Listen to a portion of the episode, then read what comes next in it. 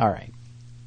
Well, we're continuing to have some recording issues on Sunday, uh, so I'm re-recording this again in uh, my office. And um, Sunday, I continued with the book of Ephesians, and as I've already said a, a handful of times, we're in a we're dealing with a portion of Ephesians right now that has to do with um, with things that I think are often misunderstood by Christians. Uh, and I spent a couple weeks trying to describe uh, what I think is going on in this section of Ephesians, and how this isn't just a bunch of do's and don'ts of Christian religion, and how this this isn't a list of ways to act acceptably before God or, or steps towards uh, living a righteous life. We uh, we spent some time talking about understanding this this uh, portion of the scripture as a whole. And if you missed if you missed uh, those two weeks where I talked about under, understanding these passages, um, you might want to listen to those before going much further. Uh, you can get those off the website or whatever. But uh, last, well, I guess it was two weeks ago. We we we talked from Ephesians four twenty five uh, about lying and and uh, speaking the truth, um, and and we saw that lying is more than just fibbing. The lying that Paul is talking about here. Um, isn't just an exaggerated fish story or or whatever uh, untruth that we th- we might imagine in our minds. The lying that Paul was dealing with, I believe, is primarily concerned with and, and, and related to what he had just spoken about um, uh, with respect to putting off one man, being renewed in the spirit of the mind, and putting on another. And so, lying to one another in the body of Christ is when you bring anything of the man who is the lie, anything of his ideas, anything of his mind, his world, his relevance, you drag it into Christ where it doesn't belong, and you seek to relate to one another according to that man and to what uh, perhaps was true of him, but is no longer true of you who are born of spirit. Um, and uh, I'm just trying to bring us uh, back up to speed here. So um, you could summarize it by saying that lying, the lying that Paul deals with, um, is when our relationships with one another keep alive what God has reckoned dead, or when it treats as relevant what what God has buried, or when it isn't according to what God knows to be life. So you and I have to learn by the revealing of Christ what it means to relate in and by the life of God. And anything less than the Lord's mind, anything less than that, anything less than that life, dictating to us all that is real in Him and what is true and what relating in, in uh, no longer according to the flesh, but according to the Spirit, what all of that is. Anything less than that uh, is a lie. Anything less than the Lord's mind operating in the Lord's body amounts to a lie. Just uh, very much like anything less than your mind operating in, in, in your body, anything less than that would be a, to you a lie. And so don't misunderstand me. God's not mad at me or mad at you about bringing our ideas into Christ. It's not like He's going to strike us with a bolt of lightning or something. He, He just has an expectation. He expects something. He expects that as we are renewed in the spirit of our mind and as we put off one man who is the lie, that we will be progressively learning to put off the false, as it says literally, and speak what the Spirit of truth is making real in our soul as to the reality of our salvation, as to the person and place and state of being that we have come to in Christ. That's God's expectation for His body, that we learn the truth and relate in the truth as the truth is in Jesus. Um, and then, so that was a couple weeks ago, and then and then last week I did a little bit of a um, something a little different on the boundaries of Christ and and um, and so this week we're back in Ephesians, and Paul goes on here in in this end of chapter four with several more statements about how he expects uh, the body of Christ. Uh, well, uh, what he expects to be happening in the body of Christ, what he expects to be happening in those in whom Christ is being revealed and in whom Christ is being formed. And so he continues with other things that should be falling away from us as the old man is uh, realized to be dead and gone, as, as we awaken to the newness of Christ as our life, as that becomes real in our hearts. Um, he, Paul describes those things which should be passing away from us. And he also shares other things that should begin working in us as the life of Christ takes ground in our in our hearts and our souls through the through the truth, through the light of that life, shining and, and defining all things in us and showing us what is real, making real in us what is real to him. And so I, I understand the next six or seven verses in Ephesians to be exactly that. Again, I know I'm repeating myself about these verses. I, I've said this uh, several times. It's just that we've heard, at least I have, I've heard these verses and these, these kinds of verses taught so many times as works of the flesh. No one would ever call it that when they're teaching it. No one says, okay, now we're going to talk about works of the flesh. No, no one says that. But what it amounts to are the things that you need to do to please God or what what what uh, you are the source, you are the life behind these these things, or, or that this is acceptable Christianity, or all these different ways we misunderstand um, what to Paul is the fruit of putting off one man and putting on another. So I just say it again. I say it again uh, for those of us like myself who who need to hear it. This is not Paul's expectation for righteous flesh. This is Paul's expectation for souls being transformed by the Spirit of truth.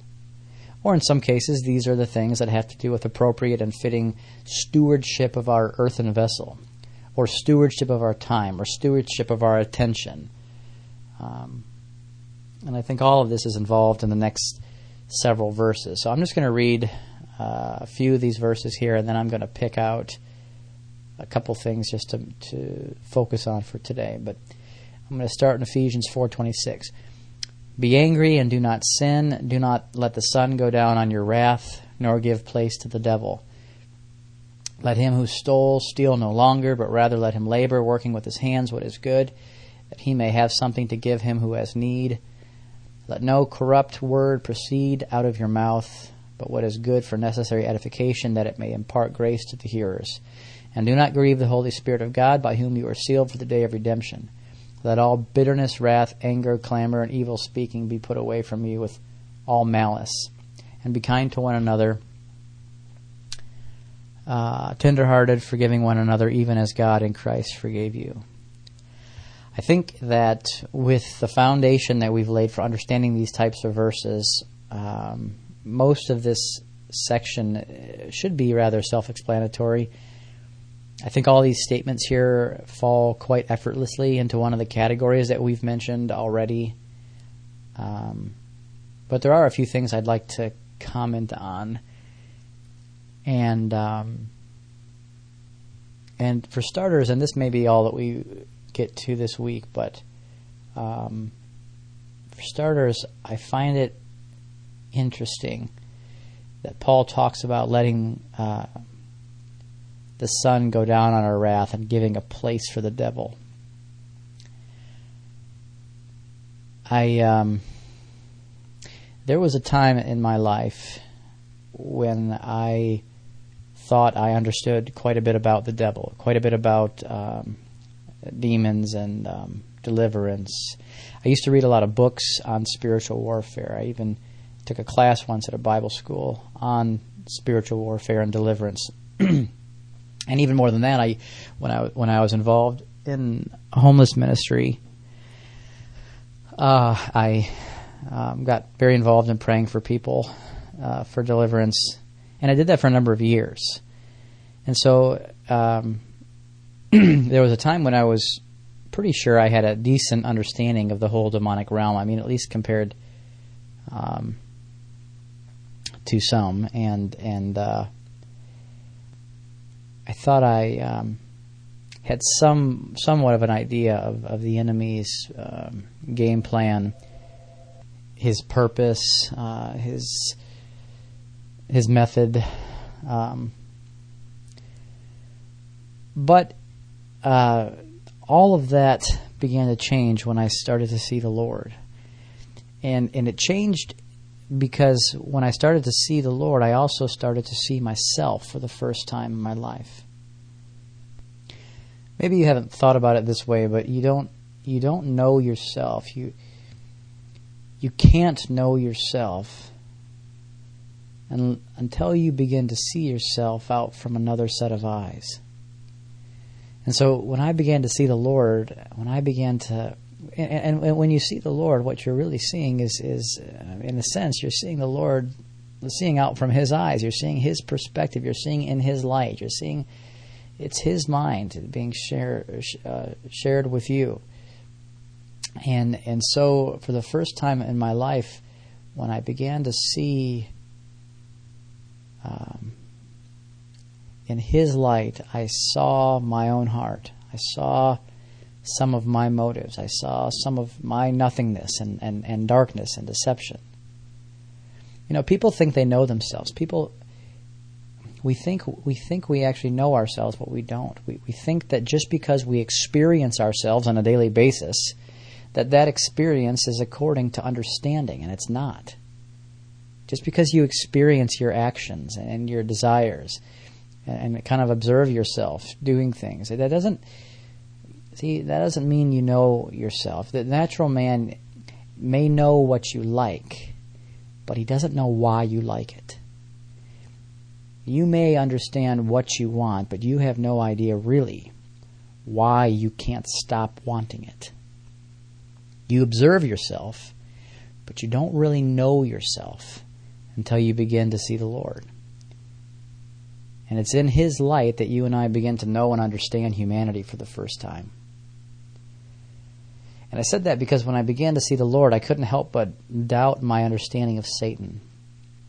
Because in in seeing myself, I began to wonder what exactly Satan was really doing, or, or maybe you could say what he needed to do, because it seemed to me that I was absolutely awful in in as I saw myself in the light, I saw that I was absolutely awful without any help from him. And I'd always thought of of um, Satan just as a, kind of a, as some external being that was trying to influence my otherwise neutral heart.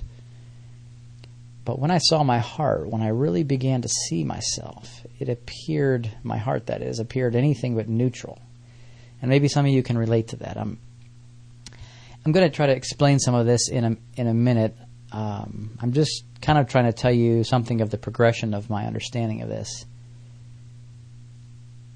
I, I remember thinking that only only Satan could really exalt himself against the living God. I mean, you, you think that only Satan could take what God gave him and demand even more. Only Satan could operate in all things towards self gain and and with such defiance of truth and defiance of purpose, defiance of God. And then you see yourself clearly. You see yourself in the light of Christ appearing, and you realize that you fit the same description. And I didn't really know what to do with that for a while. I mean, I didn't know how this view of myself affected my supposed knowledge of Satan and demons and spiritual warfare and, and the enemy's plans and the enemy's purposes and his his uh, agenda in the world and all of that. And, and, and I wondered if I had misunderstood the devil's job description, his purpose, his success. I wondered if I had misunderstood the devil's place. But again, you can't see any of that without seeing Christ. You can believe it. You can believe it as a matter of fact. You can believe that you're a slime ball. Lots of people believe that. Lots of people think that as a matter of fact.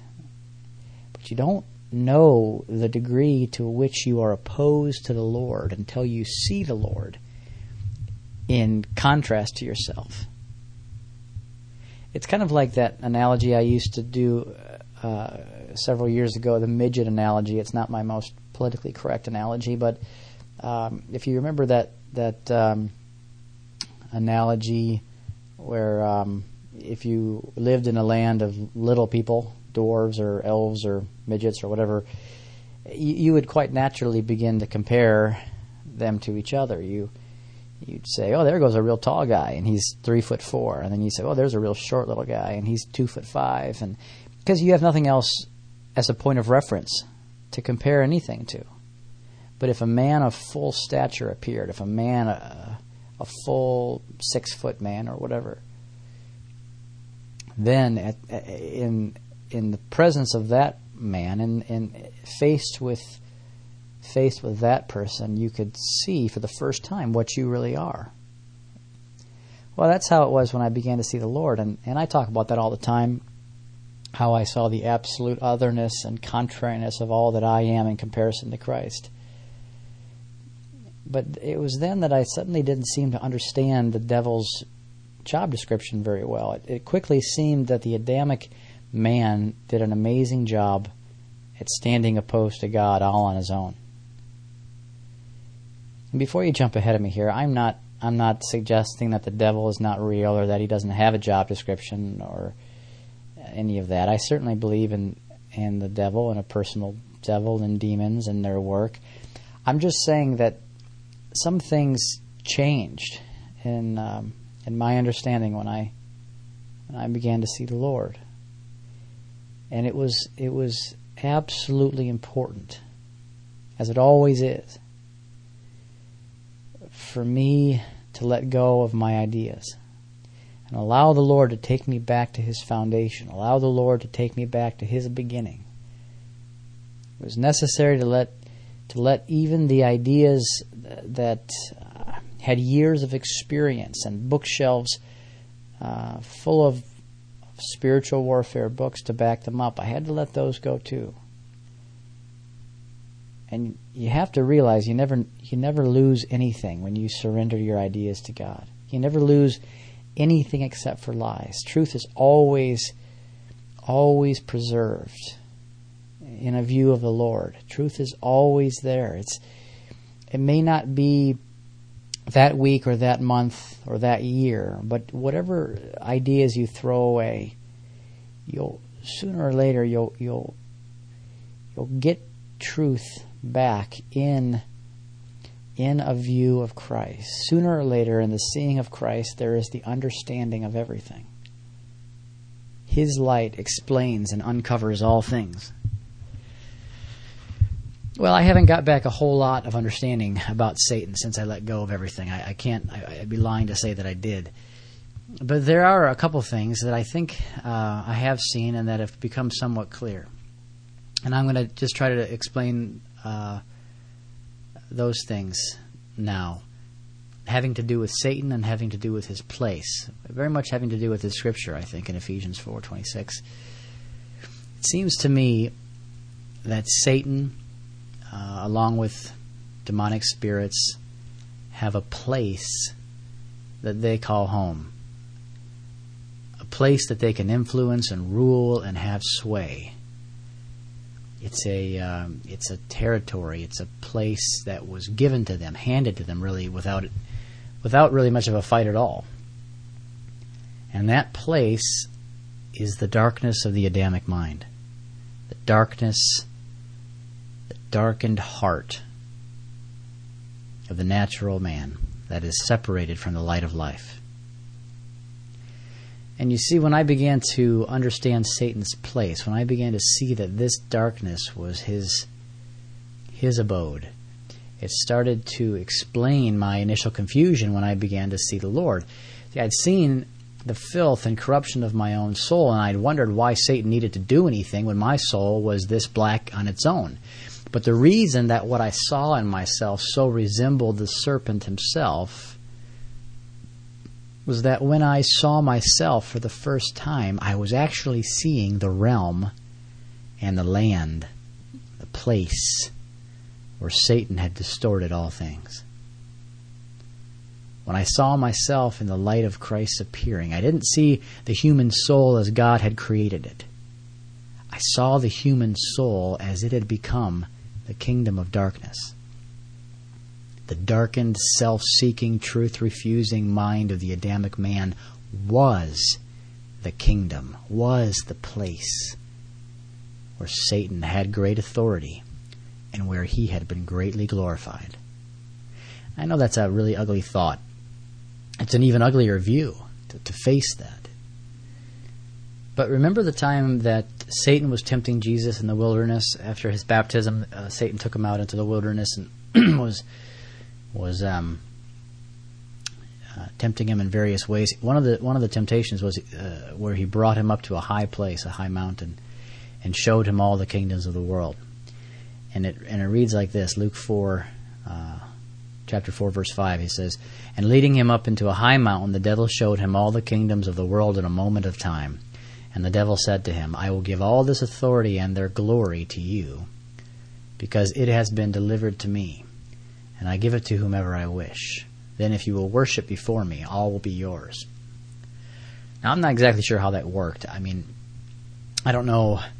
I, you know, who knows how Satan showed that to Jesus in a moment of time. I'm sure it happened, but I, I, uh, I, my question is, do you suppose that the kingdom that Satan ruled over was the buildings and the the land and the real estate and the infrastructure and the houses and the weapons and chariots? Do you think that's that's what he was considering um, his kingdom? Or do you suppose that his kingdom was in fact the people that occupied those buildings and those houses and that land and those weapons and chariots? I don't really know what it means for Satan to have authority over buildings. I know there's talk of that type of thing in in uh, Christianity. I don't know much about that. But I have seen something of what it means to have my soul be the very expression of his seed. Now, we weren't created to be that way. We weren't created to bear the image of that seed. We were created to bear the image of another seed and to glorify another seed. But a place was given to the serpent. Authority was given to the serpent. Glory was given, handed over to Satan. Even as he said to Jesus, I will give all authority and glory to you because it has been delivered to me. Well, we're the ones that gave it to him. When man believed the lie, Satan Satan inaugurated his kingdom on earth. He began a kingdom in souls, a kingdom where it was incredibly easy to hold sway over his subjects, a kingdom where it was simple to confuse and to deceive and to corrupt because there was absolutely no light for them to tell what was going on. There was no light or truth or understanding or perspective. We had forfeited light. We had forfeited truth. We had forfeited life when we believed the lie. And therefore, the house became the expression of the strong man who had taken up occupancy. I'm talking about the human soul here as a house. I'm talking about the human soul as a place, a land. There's a parable or two about where Jesus compares the heart of man, the human soul, as a as a um, as a house. Um, in one of them, he talks about uh, casting demons out of a man, and then the, the demons come back and find the house ready to be reoccupied. Um, well, this house of the human soul came to bear the image and kind and increase and glory of the one who had authority over darkness. There's another uh, parable of Jesus that he speaks of um, binding the strong man and plundering the house. And it seems to me that that's exactly what was needed after the fall, and that's exactly what the cross accomplished. The cross took the power from the strong man, and then Christ took the house. The soul of man then became the temple of the living God, and we become the habitation for another seed, another authority, another glory. But my point here is that prior to new life, prior to being filled in our soul with the light of his life, Paul calls Satan the spirit who works in the sons of disobedience. Ephesians chapter 2 verse 2. The spirit who works in the sons of disobedience. I want you to think about another verse here with me. This is in John chapter 8 verse 44. This is the one that really hit me the hardest. John 8:44 You are of your father the devil and the desires of your father you want to do. This is a real uh, interesting scripture if you if you think about it. If if if you notice here, it doesn't say that the desires of your father he makes you do. You know, you are, you are of your father the devil, and the desire of your father he forces you to do. It doesn't say that. That's not how his kingdom works. And incidentally, that's not how Christ's kingdom works either. I think we're really deceived about this.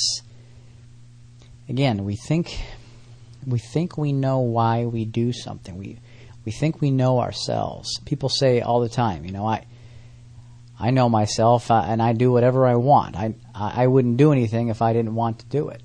Everything I do is is something that I want to do. Okay, I'll grant you that. But here's my question Why do you want it? Sure, you, you did what you wanted to do. You did exactly what you wanted, but why did you want to do it? What was driving you to want it? Why were you lusting for it? Why couldn't you stop thinking about it? Why were you so afraid not to do it? These are questions that we don't understand about ourselves. We know what we do, but we don't know why. We think we're free. We, we actually think that we're free because we do what we want. But we never really back that up one step and ask the question why do I want it? Where do these demands and desires and fears and purposes and lusts and and agendas and, and compulsions come from in me? Where do they come from? Can you hear what I mean? Jesus says, You are of your father, the devil, and the desires of your father you want to do. See, we think slavery is when somebody makes us do something that we don't want to do. And I suppose that, that, that is a form of slavery. But wouldn't it be even worse? Wouldn't it even be a more horrible kind of slavery. If somebody if somebody not only made you do something you you didn't want to do, but somebody actually made you want something that was according to their will and their nature and their purpose. Wouldn't that even be a greater control over you? I mean, it's one thing to have somebody forcing you to do something against your will. That that stinks, but at least you still have your own will. But what if there was a slavery where your master had control over your action, actions precisely because he had control over your will? Now, that would be something a whole lot more subtle and a whole lot more deadly.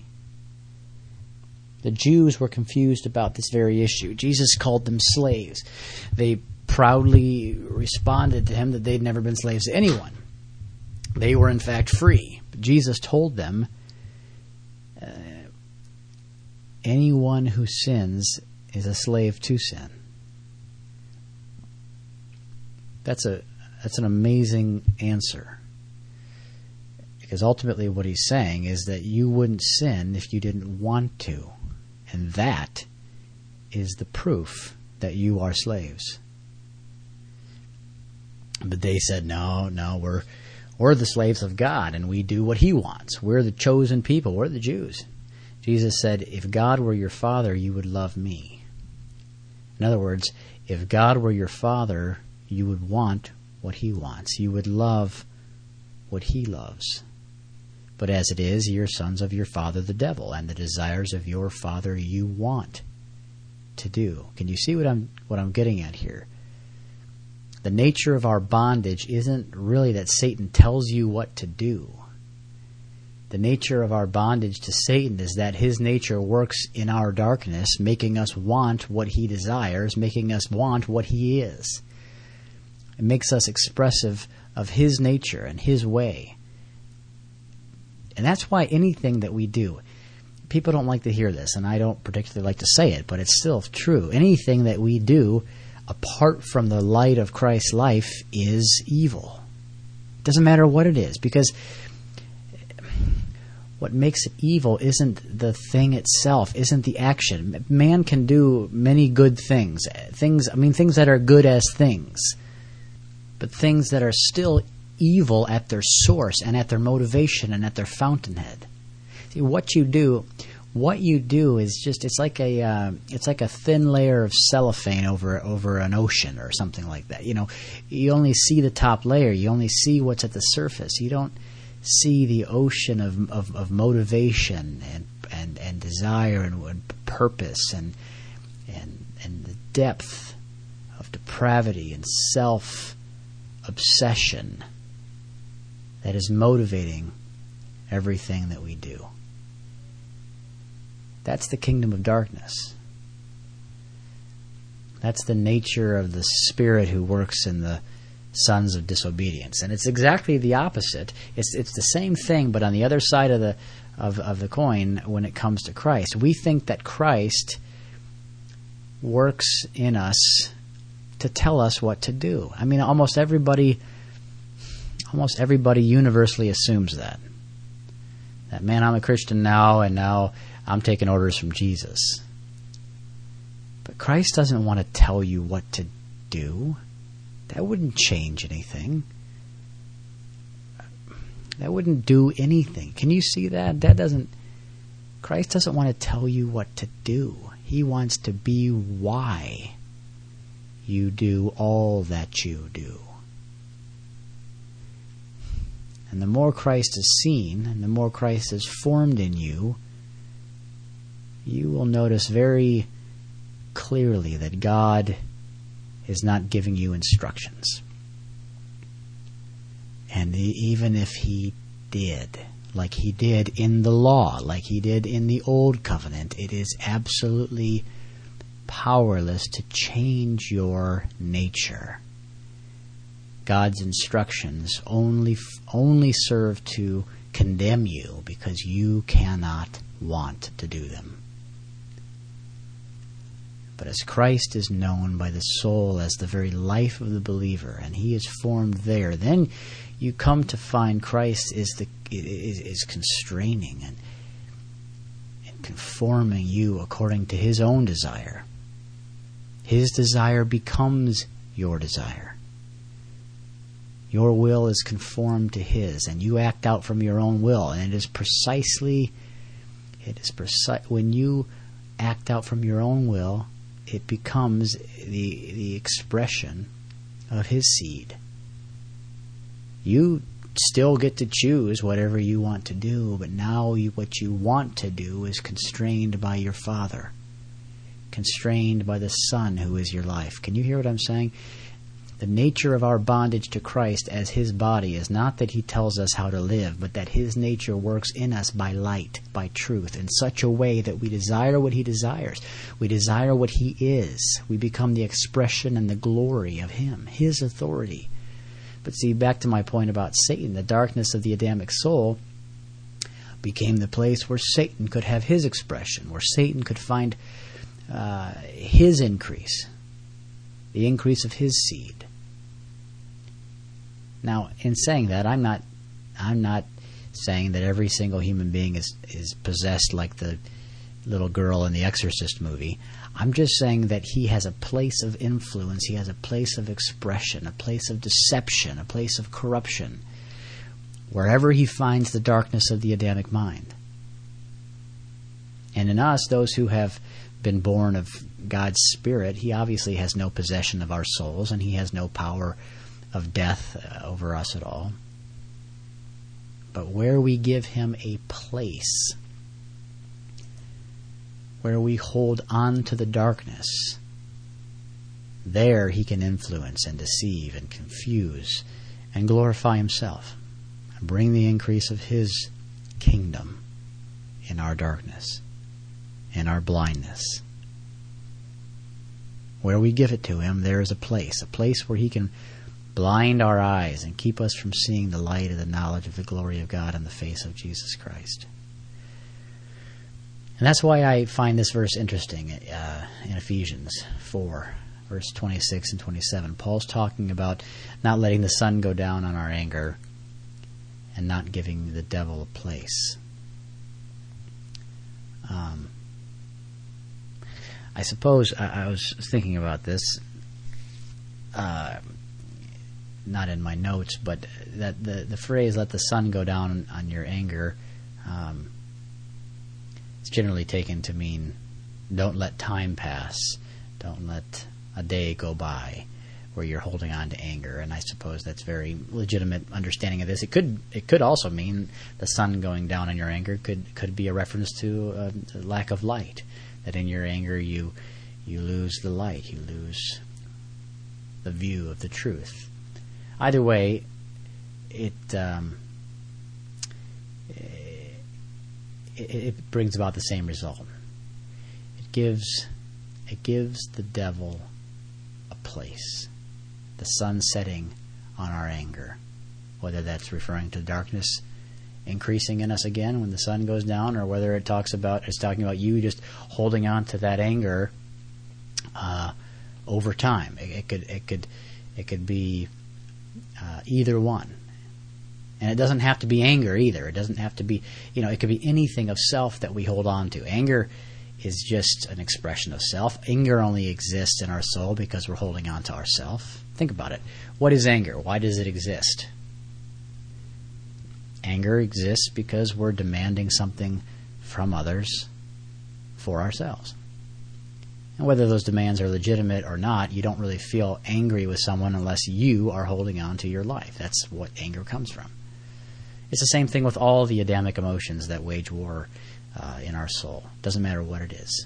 Lust is man's demand to take something unto himself. Fear is man's concern to uh, the possibility of losing something from himself. That's what fear is. It's all the same. See, it's it's all it's all the same thing. It's holding on to self, holding on to darkness, holding on to something other than Christ our life. And I said all that to say that it uh, it seems to me that wherever we are holding on to the darkness of the Adamic man, demanding things for self, holding on to self, holding on to ideas about God and, and theology, uh, that's the same. It's another form of holding on to self, holding on to our ideas about God and what He, what He is and what He does and what He likes and what we, what we want to believe about Him. It's there.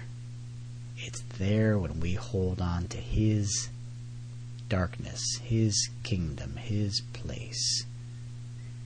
It's there that the enemy finds a dark place, a dark habitation, where he has freedom to move and influence and deceive and work his kingdom. You and I, who are born of God's Spirit, we have the reality of life, new life in our soul. That's true.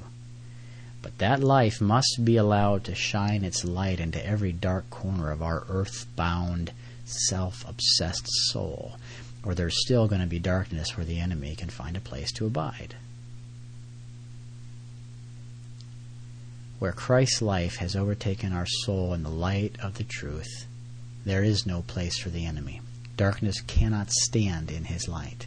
And that reminds me of um, where Jesus said John 4, in John 14:30 he said I will no longer talk much with you for the ruling for the ruler of this world is coming but he has nothing in me he has no place in me and that's true there is nothing of Satan in Christ but there is a place for him in us to the measure that we hide from the light. And that's what we're doing if we're holding on to the Adamic man. That's what we're doing if we're stewing in our own anger or feeding our lusts or obeying our insecurities. All that's the same. And so, Paul is admonishing believers here, in my opinion, in, in Ephesians 4 26, 27, to let the light take that man, take that darkness out from the redeemed soul so that Satan no longer has his place. As we are transformed by the renewing of the spirit of our mind, if we put on the new and put off the old, Satan loses his place. But if we hold on to that man, if we hold on to the darkness where self loves to hide, then we keep the devil's place intact for him. And we'll stop with that. Amen.